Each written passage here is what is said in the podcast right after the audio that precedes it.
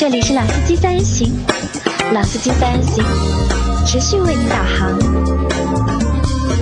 Hello，大家好，欢迎收听老司机三人行，我是杨磊。大家好，我周老师。哎，我是任成。啊，人接这期节目接着上一期节目，我们继续还是任成和我们一起啊。在我们上期节目结尾的时候啊，我们说到了北汽新能源的 EC 系列嘛，啊，对，对吧？那因为这个车其实说实话，仁者见仁，智者见智，对吧？周老师其实觉得这个车能够解决最基本的一个交通的一个需求和牌照的一个需求啊，对的，那理论上也算一个好的产品，或者是算算一个就是算个东西吧。因为你想嘛，EC 现在是电动车里面卖的最多的车，对吧？我每次做节目，EC 系列啊这些东西都能卖，那能这个东西能卖，它存在，我觉得就是合理的。啊，存在即是合理那啊对的对我们来说，对我和人生来说，可能对这个车就是不怎么看好吧。可能因为我们也没有这个需要一辆代步车出行或者牌照上面的一个需求，好吧？那这期呢，我们会和大家聊一聊什么呢？聊一聊前途电动车来了，呃，对前途电动车，对吧？因为在我们录节目的这个过程当中，有一只小蜻蜓，对吧，在我们这里飞来飞去，对吧？看到蜻蜓就想到了前途。那我们当然，我们这期节目我们不聊前途啊，那我们聊什么呢？聊一个就是最近一段时间我发现一个事情，就蛮有意思的，就是老倪在之前我们的节目里面，我们的上海话节目里面和我们说过一些关于电动车的对他的一些他他对电觉得动车的一些看法，电动车是会爆炸的，对他电池不安全的，烧起来来不及救的啊。就是不看好，对吧？老倪对电动车不太看好，然后我还问了一些，就是我们之前的群活动，那我们也和几，我也和几个群友，就是我们沟通了一下关于就是电动车的事情。其实我我们聊了一下，发觉好像他们对电动车这件事情好像也不怎么感冒，对吧？还有什么吧，周老师？呃，我觉得啊，就是我们身边的人，对吧？因为我自己因为也订了一辆电动车，然后也不遗余力的一直在宣传电动车好，对吧？电动车好。但是呢，其实身边啊，很多人其实都是觉得电动车是不好的。打个比方讲，就是我跟我父母去讲，对吧？我说我订了个电动车，那么我爸妈呢会习惯性以为是跟以前我买的比亚迪秦一样的，就是没电了可以用油跑，有电的时候可以比较省省钱。我说不是的，我这订的是个纯电动车。那我妈就说了，你去哪里充电啊？对吧？呃，是这样，我觉着从我的周边来看呢，前两天有一个 logo 墙刷了朋友圈，应该大家只要这个身边喜欢车的人比较多，应该在朋友圈里都能看到，就是所有当前呃号称要造新能源车的这些车企的一个 logo 大集合。这个 logo 大概得有个将近三十个吧，我看不止吧，还不止可能得有啊四五十个，啊四五十好多啊个或者是更多。然后，因为我的朋友圈里有很多媒体同行嘛，他们这些人应该是对汽车和这些新的这种新闻事件是比较敏感，比较敏感，并且是接触的比较多的。那即使是这些人，我发现他们有两个态度。第一个态度就是说，我靠，这些 logo 里边我认不认不过一半，认不全，认不全。你甚至有的人表示是认不到十分之一或者五分之一，这是第一。第二呢，就是大家对这些新的品牌多少带有那么一点儿什么呢？就是不喜欢、不屑、呃、质疑质疑，呃，这种这种这种态度。那其实反过来，他们是也不是反过来，是其实这他们背后是对电动车这个趋势的一种不喜欢。啊、他们这些人一部分是汽车媒体，那其实同时他们一个身份也是汽车的一个爱好者好者，也是车迷。啊我觉得啊任成的朋友圈呢，相对来说比较特殊，因为他从事汽车媒体行业多年，对吧？那么他身边的这些朋友呢，可能也是相关的从业者从，业者，嗯，对吧？所以，那我觉得汽车媒体现在也是也比较两个极端啊，就是有一批人可能是真的很看看好电动车的，吧对还？有一批看衰嘛，嗯还有一批人觉得这电动车，那其实也不是看衰，其实他们心里面可能也知道电动车一定是趋势，只不过呢，他们更热爱驾驶，就像老倪讲的，对吧？这个车子开起来不像辆车子，可能接受不了，对吧？那说回我这边啊，就是那人人刚才讲了，他这边可能是很多的是媒体。那我这边身边，刚才我讲到我爸妈，对吧？那爸妈可能年龄大了，他们不太能理解。那么讲我们同事，我们有个同事呢，他对拜腾非常非常的感兴趣，对吧？可以说是拜腾的一个种子用户。当然，他也没有交意向金，也没有怎么样。拜腾邀请他去参加这个活动，那么我们办公室大家都习惯有什么事情呢，喜欢呼朋唤友一起去，但是蛮蛮惨的是，他问了好多人，包括问了我，因为我要参加我们群活动嘛，就没有人愿意陪他去参加拜腾的这个活动。那么事实上他去了以后也发现现场，我们本来以为我们在车展上没有看到的拜腾，我还跟他说你多拍点照回来，对吧？我们可以聊一聊。结果现场其实也没有车子。那么可能就是说，大家我们就身边的这些同事啊，对电动车兴趣不大就觉得更不靠谱了。就啊。更加极端的就是前段时间就是喷我们节目的那个李生，对吧？李生就是公然宣称电动车这个东西买回去三个月续航里程掉一半，对吧？那我觉得这个可能说的有点过了啊，但确实是表明了我们身边的人对电动车的这种态度，就刚才任成讲的，不信任，对吧？怀疑、不看好、不喜欢等等，蛮多的。但是呢，说回到我自己呢，其实我还真的蛮喜欢电动车的。对吧，我们上一周就是啊，可能听到这个节目是在下一周，那就是之前我们群活动，呃，我们去开了那个卡丁车，哎、电动卡丁车。杨磊怎么样？你觉得那个车子还蛮好玩的。还啊，加速绝对是至少，我因为那个车在室内嘛，它最高只能到六十公里时速嘛，我能讲零到六十这个加速能力绝对是比燃油的卡丁车，就至少是同价位的啊这种车要快的，对吧？其实还蛮有乐趣的，开起来，对吧？所以其实就我个人而言，我是蛮喜欢电动车的，而且我也坚定认为它一定是趋势，我也会去尝试。那我觉得是这样，就是任何一样新的事物的出生或者是出现，都会有两方面的态度嘛，对吧？有人看好或者有人不看好，这个我觉得都很正常。那在这期节目里面，我们觉我觉得我们可以再去分析一下，或者大家去解构一下，就是为什么有的人看好或者有的人不看好。因为我们作为就是从业者，那其实我们也是用户，对吧？那我们先从用户的角度去看一下，如果电动车来了，因为电动汽车已经来了嘛，我们会关注哪些点？那我现在讲第一个点啊，就是讲到电动车绕不开的一点，电池，对吧？电动车的有个很核心的就是部件，就是它的动力电池单元。嗯，可能啊，就是大家很多时候，就那天老倪也讲了嘛，他几年前就打那个什么滴滴啊什么的，就遇到一个荣威的厂家的做研发的人员，跟大家讲那个车的辐射，电辐射，呃，电辐射很高，对吧？那么我们当时也跟他讲，你也是几年前的事情了。那那任成啊，你觉得就电动车的电池，首先我们讲它这个就是辐射这个问题，你觉得是个问题吗？呃，其实我有一个根源的这种看法，就是大体上来讲，所有技术问题最终都不是问题。都不是问题，对吧？对，就我的意思说，不是说那种飞跃性的技术，或者说那种开创性的技术，当然可能最终，呃，在各个方面都会有一个技术的瓶颈期，或者说是技术的一个门槛期。但是像什么辐射呀，包括这种这个电池的寿命啊等等这些所有技术问题，我觉得最终对于汽车这个层面，因为汽车咱们之前多次讲过了，汽车不是宇宙飞船，它不是尖端科技，对吧？它更多的是要去怎么做这门生意，怎么去平衡生产成本，怎么去把这个，因为电池现在还是作为整车这个成本中非常大的一块，而且是远远大于发动机之于一个内燃机车，对吧？它的这个成本占比是要多得多，是怎么把这个生意给它做下去，怎么让各方的利益能够均衡，能够完整的走下去。那这个其实是关键。我觉着你说电池的续航里程、容量，还有这个辐射，我包括就跟其实我觉得最简单的嘛，你去参加未来那活动，呃那个人那个人有一个记者提问，我又觉得他提的问题也很好。他说：“你看啊，你的电池，你要做一个换电换电系统，那你的电池是全液冷的，你怎么能做到？就是说，你把这电池拆下来的时候，把这个所有的液冷断开，然后做好密封，做好这个保存，然后不泄漏。那李斌讲的一句话是：李斌说，这这有什么可难的呀？这是个技术问题，技术问题，我我认为，只要他的他这个生意是生意的账是能算过来，技术问题都能解决。其所以你我对你辐射这个，就为什么最开始它可能会有辐射，就是因为大家都在大干快上嘛，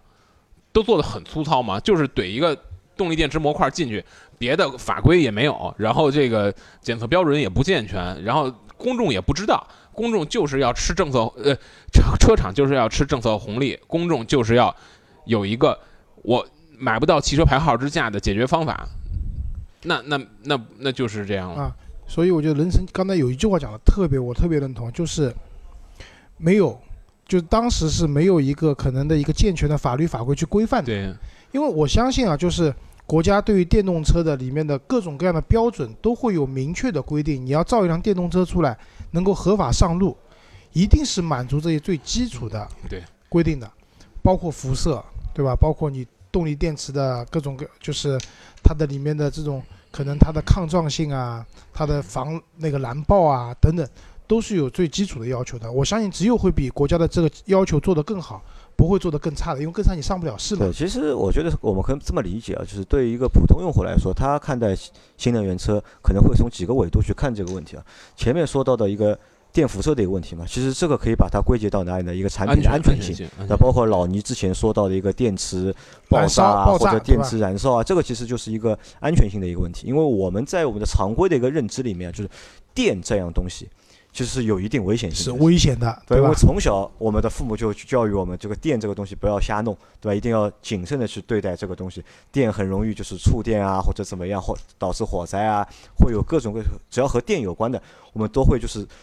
中国人的思维可能就自然而然就想到一个就是安全性的一个问题了，对吧？这个产品到底安全还是不安全，对吧？这个不是中国人的思维，全世界全世界都一样的。电是一个既可以为人类带来福音的东西，也是个危险的东西。每年都会有人触电的，对吧？那我我讲这个动力电池啊，其实动力电池的问题不光是说现在的它符合法律法规的问题，因为我们之前还讨论过问题，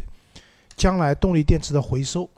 因为大家知道电池它的污染性，不管从制造上来讲，包括它最后那个电池，因为我们从小就受到教育说，你家里废弃的电池不能乱扔嘛，对吧？如果扔在土壤里面，可能过一万年它都不会降解的，对吧？一定要有专门的回收或者怎么样。那其实我们现在关于废旧电池的回收做的是不好的，其实是这样，我我我我觉得首先还是我说那个技术问题，不是问题，终究不是问题。我就觉得最咱们有我说这个可能你觉得会有点抬杠，切尔诺贝利都封住了，难道几块电池还封不住吗？对吧？电池多啊，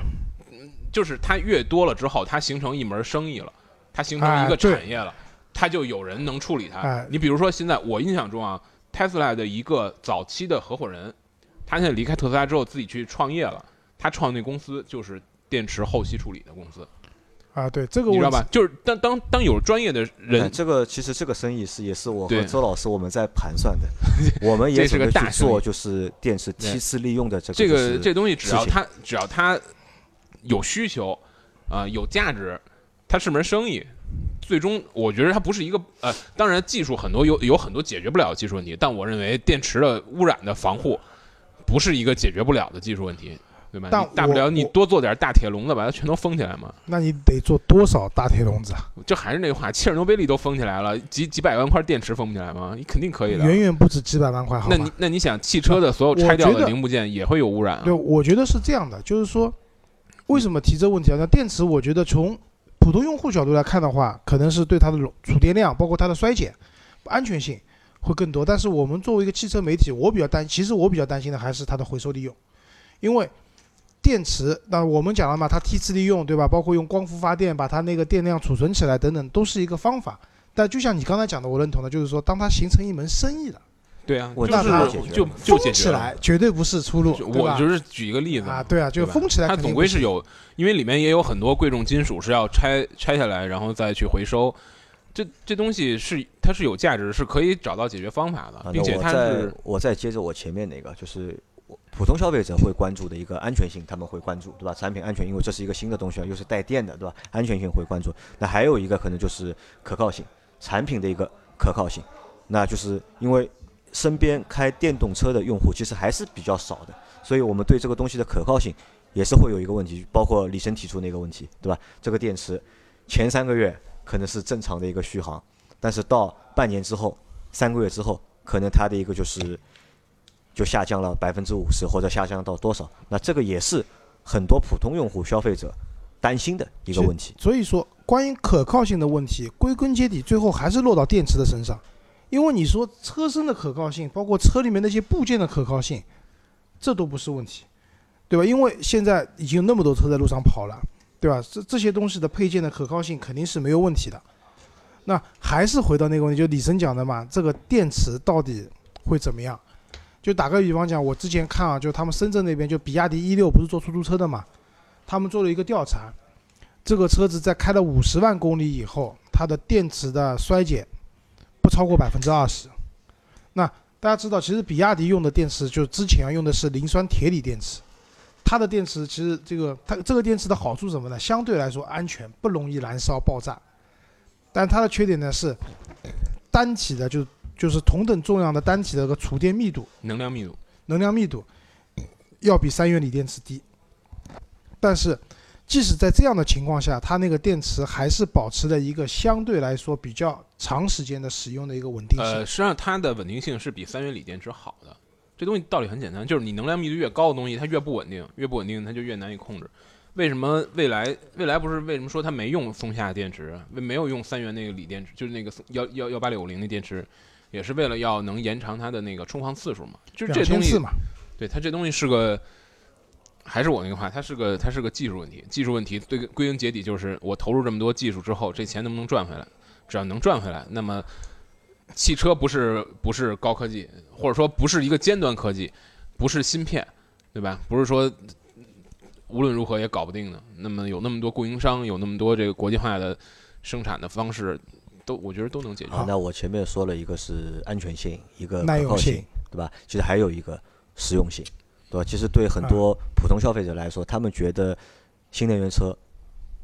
实用性其实是要打问号的。就我们现在跳开刚才讲的技术问题了，我们就回到一个这个车的使用上来讲。啊，首先一点，你们会发现啊，就是现在大部分在造新能源车的这些厂家，一定会捆绑上什么自动驾驶，对吧？就是一些包括一些车上很炫酷的大的屏幕，就是一些我们可能觉得比较高科技的东西，这个好像是和新能源的车厂基本上是绑定的。对的，那么这里我就要问个问题啊，我们要一辆电动车，真的需要这些东西吗？呃，我觉得这个情况要分成几个几个方向说啊。就首先这个问题本身，我觉得它就有不合理的地方，就因为不是不是新能源车在绑定这些东西，而是所有的车都在绑定。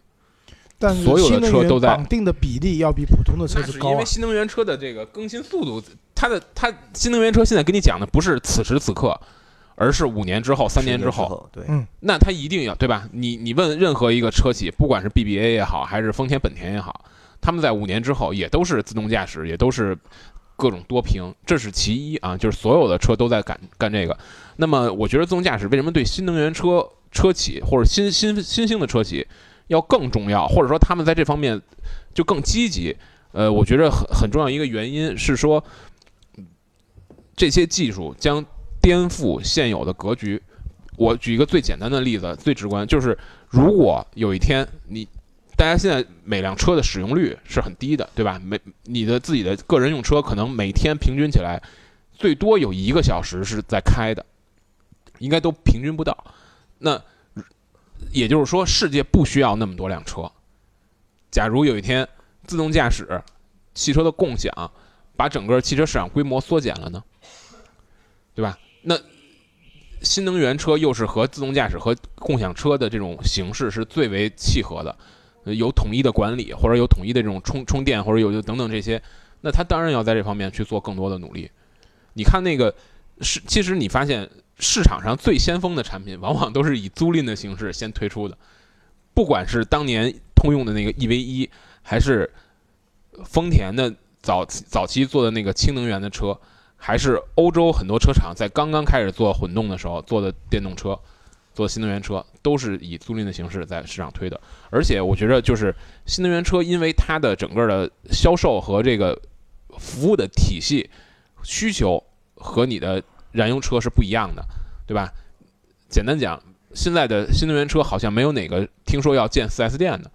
对吧？都是展厅直营，然后维修中心这种模式因为销售模式嘛，对，因为四 S 店已经过时了，养不活了嗯对吧？他没有没有那个利润让他活下去。其实我觉得主要还这这个这个个还是因为没有人愿意去做新能源车的四 S 店，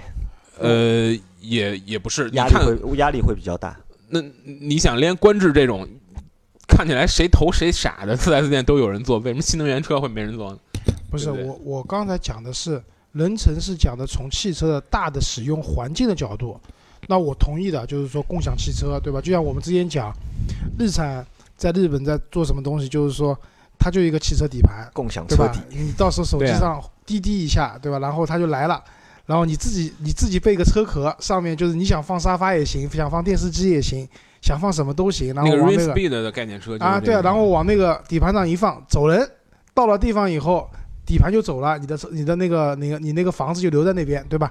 我这个同意的，这个是说，那因为有需这样的需求，或者说整个市场未来的趋势是这样的，那你的电动车可能讲自动驾驶，或者说，呃，我们讲的就是这些东西。但是你刚才讲的 BBA 啊这些东西啊，他会都说五年以后会怎么样？但是。他们讲的五年以后，他们会有很多东西，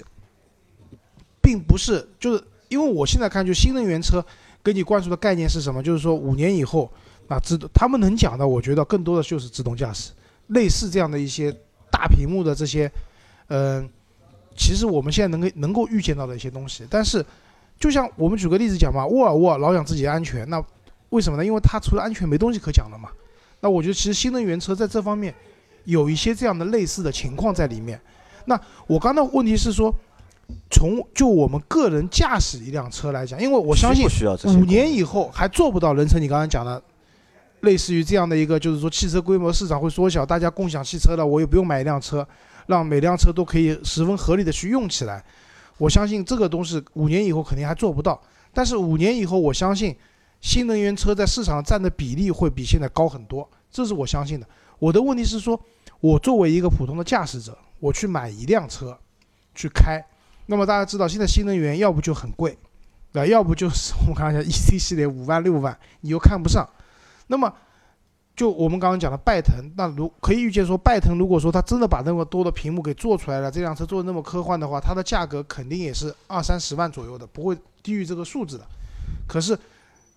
作为一个普通的驾驶者来讲，如果我买一辆电动车，我是为了驾驶、为了代步的情况下，这些东西是不是真的有必要？首先，我觉得这个问题分成得要得要分开来看，就是第一个是说有没有有没有必要。那你如果说有没有必要的话，那我觉得你拥有汽车都没有必要，因为你可以滴滴，你可以你可以有那当然别的不是啊，我觉得我我觉得有车我方便啊。呃，那你你看啊，自动驾驶是有必要的吧？在很多环路，即使像我这么爱开车的人，在很多环路的拥堵的情情况下，如果车能自己自己去开，那如果你这样讲的，我认为是高级辅助驾驶，而不是自动驾驶。呃，其实这么说吧，自动驾驶本身就是一个很怎么讲，就是一个模糊的概念。呃，现在比较比较这个公认的自动驾驶的详细的分级，就是美国做的分级，就是 Level 三到 Level 五。那现在基本上都做到 Level 好的车都能做到 Level 三了。那那不就是 Level 三你就不应该叫自动驾驶，就叫叫高级辅助驾驶。Level 四就是更高级的辅助驾驶。那你只有做到真正的 Level 五，就是所谓的就是叫人 hands 已 off。经不对需要关呃注。你完全你你可以你完全就是注意力和手都可以离开你的车的时候，那是真正的自动驾驶。那我觉得，如果能到真正的自动驾驶，那当然更有必要了吧？这个这就这个必要性就不用说了。即使是高级辅助驾驶，我觉得这个也是很有必要的。啊这是，我我打断一下两位的讨论啊，就是我觉得这个实用性啊，就是老周前面的意思呢，就是现在的很多的电动车都在就是和自动驾驶啊或者智能驾驶啊去和这些高级的功能去做绑定。老周意思是呢，就那些用户，我们一些普通的初级用户，对这些功能是否真的需要？那这是老周提的一个问。那其实我我们不讨论这个问题，嗯这个问题其实是这样的，就是如果有这个功能，并且这个功能也非常廉价，每个人都买得起，那我觉得 OK 的，大家都都需要。但如果这个功能是很高级哎的、很贵的，可能对普通用户来说，这只是一个就是有的功能我我不一定需要这个功能。但我想说更实际的一个什么问题啊？就老周前面说到的，其实现在所有的新能源车，它在出品的时候都会。绑定一个自动驾驶，这个东西肯定会绑定，对吧？会去炫自己一个科技也好，AI 也好，但其实还有一个东西它也会绑定的，它自己那套充电的方式，或者它充电的一个就是系统的，比如说未来有换电站，对吧？我们看到威马，威马它在做的好像也是一个什么，号称就是覆盖面很强的一个就是充电网。其实每家新能源车都在做这个东西。这个其实是什么东西啊？是一个任何一个买新能源车用户都会遇到的一个问题，充电的问题。我觉得是这样，就是做自己的充电这个套系统，就有点像什么京东做自己的物流一样，这是命脉。因为我们大家都知道，就是国家电网有很多可充电的充电桩这些东西，但是我去观察过，实际被利用率是很低的，各种各样的原因，可能坏了，长期没有人用，坏了没有人维护，这是一个原因，也有可能被燃油车占掉了，或者说其他车在那边不走，你没有办法充电，这也是个原因，所以必然的，就是未来讲那个换电站这个概念，其实就是因为想让那些人觉得原来觉得充电不方便的人，我给你提供这样一种服务，对吧？你钱只要花到位了，就你不用为充电这件事情去烦恼的。但到目前为止，我们可以看，就是你使用新能源车的话，的确在实用性上面没有肯定啊燃油车就是我先说我先说一点，就刚才我们我们那个话题就是停下了，就我还像屏幕啊，还有这个你说的这些服务啊，为什么新能源车会比普通燃油车更强调这些东西？是因为我刚才想说的第二点，第一点是功能上，我认为一定是需要的；第二点就是我们在车展的节目时候也说过，就是新能源的车、新的汽车的技术啊，不管是电驱动技术还是车联网技术，我觉着啊是会彻底的颠覆汽车的溢价模式，或者说溢价点。宝马的三二零为什么比三三零要便宜那么多呢？绝不是因为成本原因，而是因为功率更大，就是汽车的现在的一个溢价的方式。那么将来技术发展了，那么汽车溢价的方式改变了，服务是它溢价的点，也许自自动驾驶它更多的功能是它的溢价点。你你如果说大家需要自动驾驶吗？那你你需要一个宝马三三零吗？你三幺八也能满足你，对吧？你在公路上你能开多快？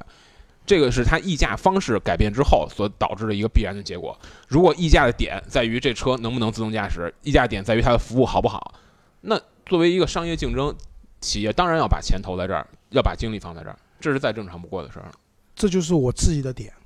就是我们知道，就车子现在对吧，有高配低配之分，对吧？就像你说的三三幺八、三三零，对吧？他们车子价格不一样，是因为它的功率不一样，对吧？其实他们上面的配置也会差很多，对吧？那么我我并不否认讲你那些就是现在新兴的这些造新能源车的厂家，你把这些重点放在这，就是你的关注点放在这些很高科技的，对未来的用车会有积极意义的这些点，我是觉得没问题的。我提出的点是说，我我感觉现在的很多厂家过于把它的点关注在这上面了。为什么这么讲？就是我们现在看到很多新能源车，我们最先看到它发布的是什么东西？是大屏吧，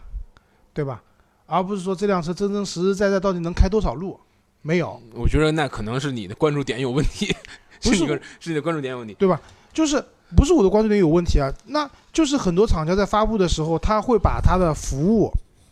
因为可能品牌是新的嘛，他怕别人记不住他或者怎么样，他找了一些很炫的点，对吧？拜腾的那些大屏幕，你看一眼，哇，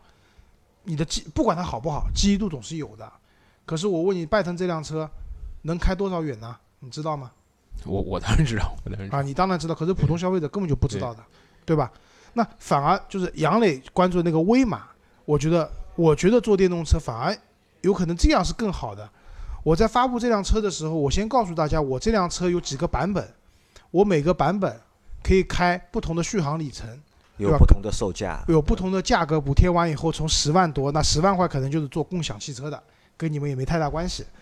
那你们买的车子可能买到十五万，你这个车就有个四百多、五百公里的这样一个续航了。我觉得车本质是用来开的嘛，那只有说把这些基础的这些功能性的东西，让你大家啊，我先了解了，那么这个车的价位在我这边了，那这个时候才告诉你说我有一个什么 AR 增强的一个什么道路的虚拟系统，对吧？可以帮助你怎么开车。那我觉得这个是一个怎么讲 add value 嘛，就是增加附加值的一个东西。那同时我们刚才讲的，比如说自动驾驶也好，多屏幕也好，甚至还有更高科技酷炫的东西也好，没错的这些东西。但是本质上你在造车的时候，你先要关注你这辆车，对吧？我就讲的就是稍微那个一点，就是未来这个品牌我关注那么久，对吧？我们都知道未来它提供了很多，那未来我觉得最牛逼的一点是什么？服务，它的能量无忧，什么什么那个什么服务无忧，对吧？包括你你会发现未来的那个老板，你刚才说李斌，对吧？什么秦力红这些他们的高层，包括他们什么一号员工 Ted，都非常的容易的去沟通。你不管是在就是任何场合你见到他来斌哥合个影，这在以前的任何一个汽车就是那个汽车圈的那个高层是不可能的，对吧？你找王永庆去合个影，人家会跟你合影吗？不会的，对吧？那么但是。同时啊，就是这个品牌在塑造他自己的一个格调的时候，他请了很多什么诺贝尔奖的人过来，或者怎么样怎么样，做了很多事情。我们是认同的，这是一个很好的品牌。可是当你回到这辆车的本身去的时候，你会发现，这样在整车的设计，尤其在内饰的豪华感的营造上面，其实做的是不够的。那我觉得，其实很多时候是厂家在发力点的地方。未必未必选择的完全是正确的，我是这么个意思。我我我我不太同意你说的观点，可能因为我身处这个行业，所以我的获取到信息的角度跟你的角度不太一样，获取到点也不太一样。然后咱们就就事论事说未来这个，就是很简单嘛。我觉得为什么会让你感觉发力点不一样，或者说发力点用的不对，很很简单的道理就是，如果未来不把精力用在营销上，把更多的精力用在内饰设计上。内饰设计也不一定会好，因为内饰设计的可能在我看来，它内饰设计为什么做的不够理想，很大原因可能是因为它的时间点太太紧了。因为你知道，车要如果它做定型，它从它的整个投资的角度，从它的这个这个这个就是生产周期的角度，它是他是时间很赶的。所以我也觉得他内饰做的比较草率，我是非常同意的。但是他把做营销的力气省下来，投到做内饰上，内饰上就做个好了吗？我认为不不是这样的，对吧？他把这省请诺贝尔奖演讲的钱省下来，放在内饰模具的研发上，好像这这事儿就是两回事儿。那我反过来说这个问题，对吧？而且，你你继续，你继续。而且而且，我觉得就是我们不用过于，呃，我们不用过于依赖这个品牌的营销，或者过于看它的品牌营销，因为可能品牌的营销往往它的调性、它的营销水平。还有传递给你的信息是和这个品牌有有到底有什么不一样的？比如说，在我看来，可能爱驰就算是一个还挺靠谱的这个。对，爱驰的特点就是靠谱两个字，看起来还挺靠谱的。但是呢，可能对于很多消费者或者说这个普通的这个汽车的爱好者来讲，收获的这个品牌的信息就很少，非常有限。呃。这个可能是因为他们请的公关公司的水平，他们在这方面的投入等等原因都都相关啊。任成是这样，就是说我没有说李斌斌哥他们做的这些事情是不对的，就是他们已经颠覆了一个汽车企业的这种营销的方式和方法，其实是很容易，就是作为一个新品牌，未来能做到现在这个程度，这样的一个知名度，包括大家对它喜爱度，其实它的营销做的是非常好的，而且我不认为它营销花了很多钱。因为很多时候都是他们自己亲自上阵。好，我反过来说这个问题啊，就是我先讲完，啊你先说。但是，我也不认同你讲的，就是说，那因为时间点上，因为现在未来说句实话，它的交车时时间是有问题的，刚开始交车，对吧？就是本来说四月份开始交车的，四月份没有交，五月份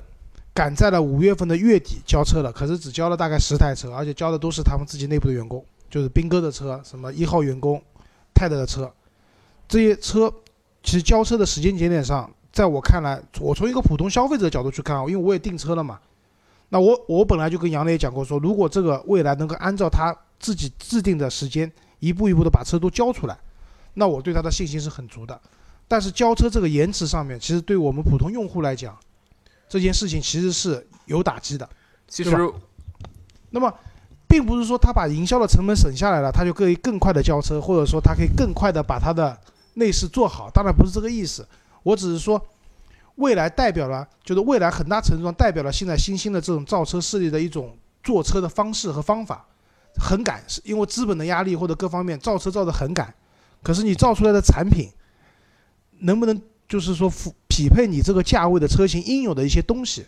那我是打个问号的在这里。其实我觉得这个到了一个什么样的，就归根结底是一什么原因呢？就是大家对新能源车的。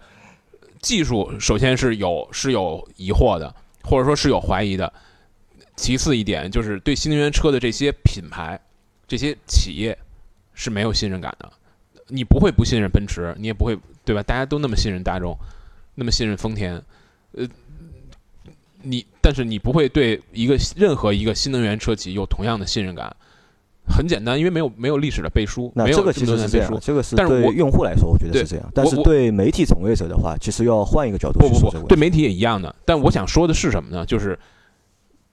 一定这我们看到那一个 logo 墙里面的所那些所有的品牌，我坚我坚信那里面会有多一半会死。就是我说那个话，就是叫什么？就是当这个大潮来的时候，一定是泥沙俱下的。如果因为我我跟您讲过嘛，我们之前在那个杂志做了很多年的汽车历史和文化的编辑。你如果把历史往前推一百二十年，在汽车这件事儿刚刚诞生的时候，你会发现，我靠，你今天不认识的品牌那多了去了，啊，对对吧？当时涌现出来的造汽车的这个这个品牌和企业，比今天涌现出来造电动车的可能还要多。那大浪大浪淘沙，留下来的是靠谱的。那今天这种大潮之下，诞生出来这些新能源车企，一定中有很多是不靠谱的，一定有一些就是 PPT 车企，一定有一些就是所谓叫 for VP 的项目，对吧？但是是不是这就意味着电动车不靠谱？我觉得这不是的。哎呀，没有说电动车不靠谱。我最后发现，我跟仁慈在说两件事情。啊对的，哎，其实呢，其实我的意思，最后再阐述一下我的意见，就是说，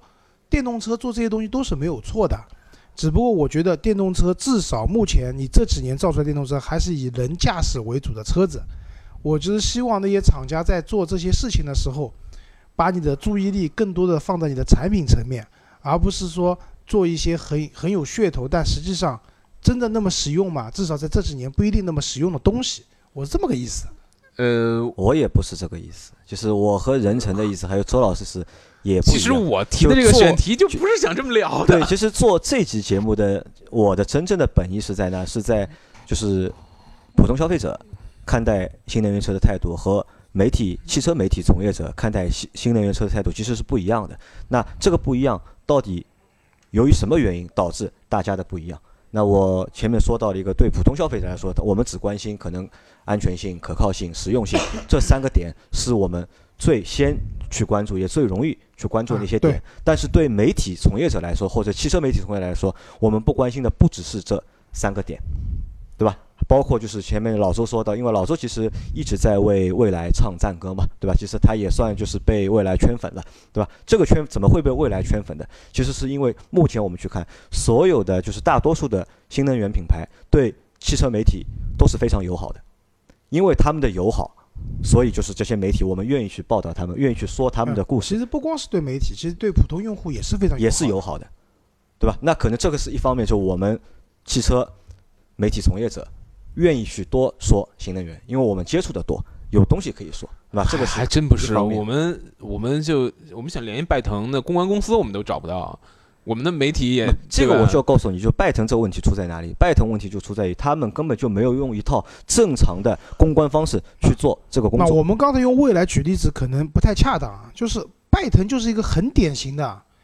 ，PPT 造车，我不认为它这个东西最后量产会是这个样子的，而且它的发力点是这个东西我也很看不懂的。你想，就是我们同事他没有高没有交意向金，对吧？呃他就被邀请，不，我我觉得我们得重新来梳理一下节目的思路啊，有点混乱。这个事情是这样的，就是说，呃，首先来一点，你今天买任何一辆，或者说你今天交任何一辆这个汽油车，这新传统车企的钱啊，都不会出太严重的偏差，但是肯定会有一些这个电动车企啊是严重不靠谱的，对吧？我但相对来讲，拜腾我觉得不算最严重不靠谱的那种。啊，那然后在营销上，可能每个车企会有不一样的策略嘛。不同不同的策略，可能你喜欢它的营销风格，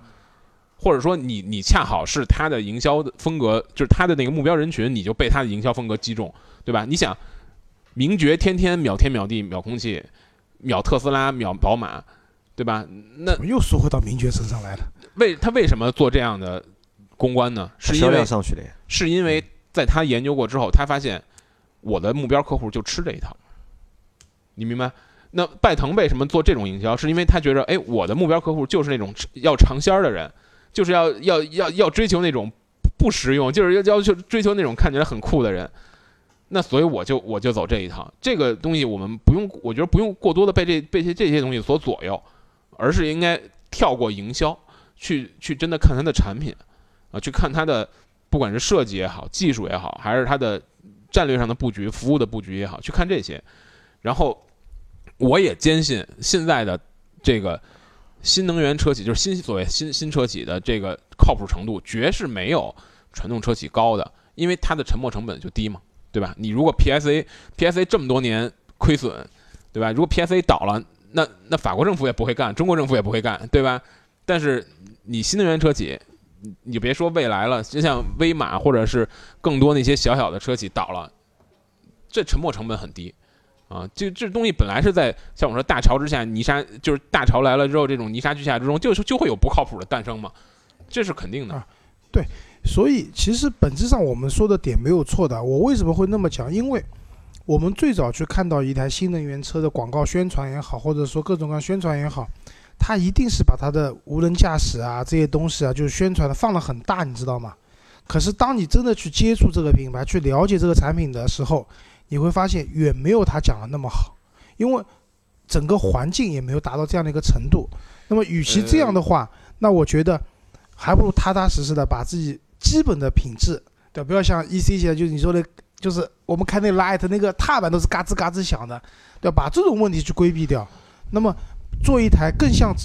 车的一个新能源车，那我觉得在目前这个阶段来讲，可能是更合适的。我我觉得你你你是搞搞错了，就是弄混了两件事儿，就是你弄混了营销跟产品。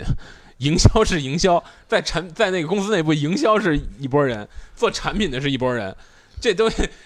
这这个营销这边怎么吹，跟产品这边怎么做，完全按我理解，这关系不是非常大的，你知道吧？对啊，因为你是圈内人，你理解的呀。但是大部分的普通用户，你看到他们说什么，你就认为这个东西就是应该这个样子的，对吧？因为嗯我做过太多，我原做广告做了十年，我做过太多那种就是营销是营销，产品是产品的一些品牌是哪些我就不说了。对，可是大部分应该这些东西你买回去以后，消费者就像我们之前做的有暗坑那些车子，对吧？不就是因为营销弄出来的吗？结果你买回买回你买回去后发现根本就不是这么回事情，对吧？那我觉得呃现在新的新能源这些车子，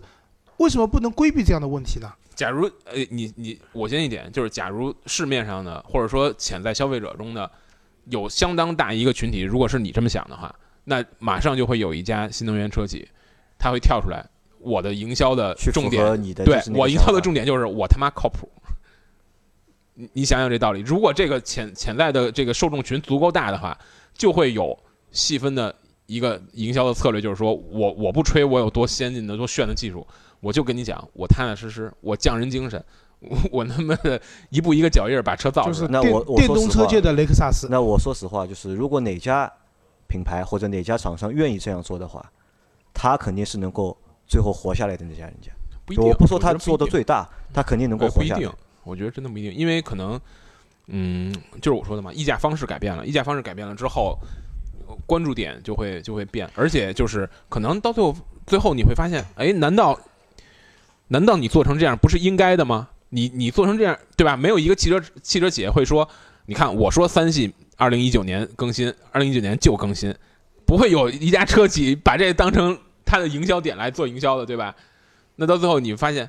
这这这不不就应该这样吗？难道不就是应该这样吗？那它的营销就就就失策了吗？对吧？你明白我想说的意思吧？就是我理解。好吧，这这这期节目啊基本上做到这里，对吧？垮掉已。经变成尬聊了。基本上垮也不叫尬聊，其实没有尬聊，就是三个人都谈了，就是关于就是新能源车他们的看法，就没有这个不算尬聊，只是就是这个点三个点不是太这个契合或者这个太重重叠。这个就彻底的向听众朋友们，这个叫怎么讲？呃，说明了我们的节目是缺少前期策划。不是不是，我觉得这个不是，这个可能倒是真的是一个现状，反而是就是不同的人看新能源车，他都有自己不同的想法。不管你以用户为角度也好，还是以就是媒汽车媒体从业者为角度也好，对，不同的人看的角度都不一样。啊，我只能讲，就是新能源车，我们今天会聊成这个样子，一个很重要原因是什么？新能源车现在还处于乱世群雄的状态，对的，就是因为就是因为大家看每个人看出的东西都不一三。国鼎立还没到呢，对对吧？还是一个比较乱。那就是从我个人角度来讲，我可能会比较喜欢品牌墙上的这家、这家和那家，对吧？因为我觉得他们靠谱，对吧？我就喜欢。那人成可能是喜比较喜欢的是说，这家这家这家，因为他们代表了未来的尖端科技，或者说未来的用车方向。那杨磊会喜欢这家这家这家，为什么？因为便宜，对吧？所以我觉得那可能我们的观点都不太一样，而且还看上去我们聊的不是一件事情，但其实还是一件事归根结底还是因为新能源市场现在还比较乱乱。对吧？或者说比较没有次序。那我们也希望就是说，更多的新能源厂家在做产品的同时啊，做营销、做产品也好，是真真实实说这辆车可以用来驾驶的，而且也是确实代表了人人讲的那种未来的这种科技的。那我觉得，那么我们可选择的车型从可能从几万块到几十万，甚至上百万都有。那市场里面的这些车子的分布和你选择的产品、你的需求、你的预算各方面都有能匹配的车型了，那我觉得呃就是一件好事情了。好，那我最后来说两句啊。其实这个今天的选题是我提出来的，但是呢，这个选题和我预想中的方向呢产生了巨大的这个偏移。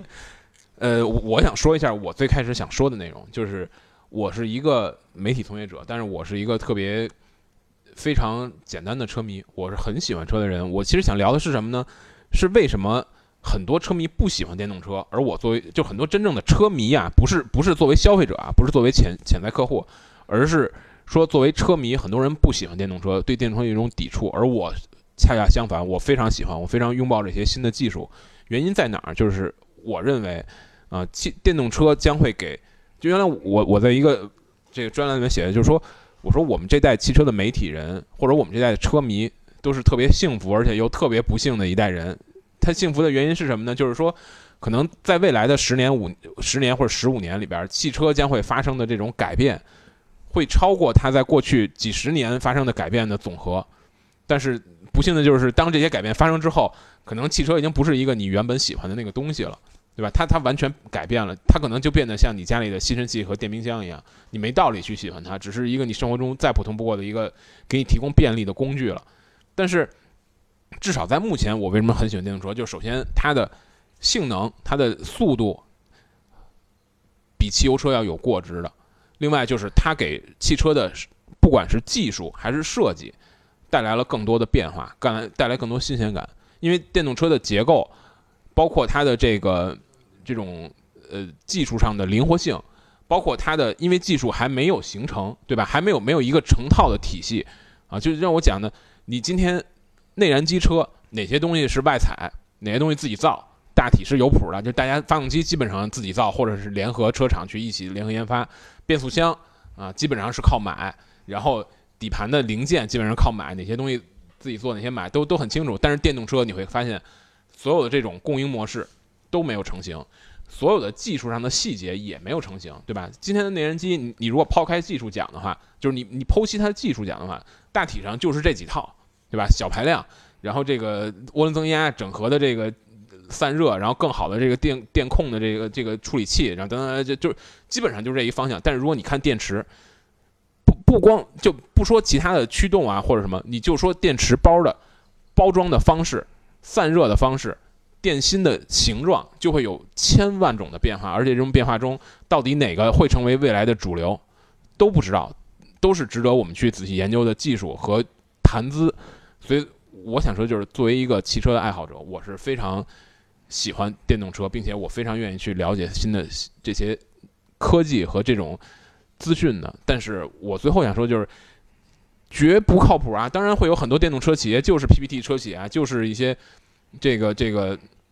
所谓叫骗钱的公司嘛，圈钱嘛，对吧？但这这这怎么样？你你退回到一百二十年前，